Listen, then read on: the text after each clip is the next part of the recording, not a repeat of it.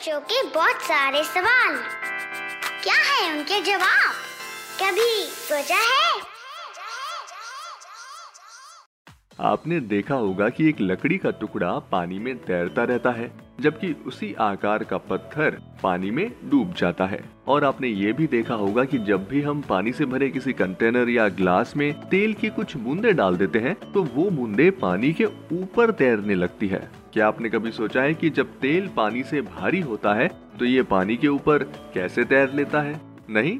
हाँ तो चलिए आज कभी सोचा है पॉडकास्ट के इस एपिसोड में मैं आपको बताता हूँ, ऐसा क्यों होता है।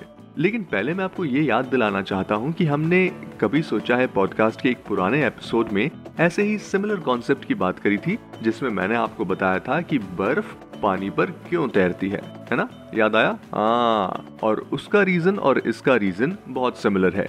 जब भी कोई वस्तु पानी के ऊपर तैरती है तो उसकी डेंसिटी पानी के डेंसिटी से कम होती है। और यही रीजन है कि तेल पानी पर तैरता है, क्योंकि तेल के मॉलिक्यूल्स की डेंसिटी पानी के मॉलिक्यूल्स की डेंसिटी से कम होती है।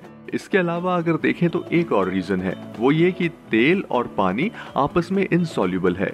इसका मतलब ये कि कभी भी घुल या मिल नहीं सकते हैं। अगर हम इन्हें काफ़ी ज़ोर से हिलाएँ या मिलाने की कोशिश कर लें तो थोड़ी देर बाद पानी और तेल अलग हो जाते हैं और इसीलिए आप देखेंगे कि वह पानी के ऊपर तैरता है।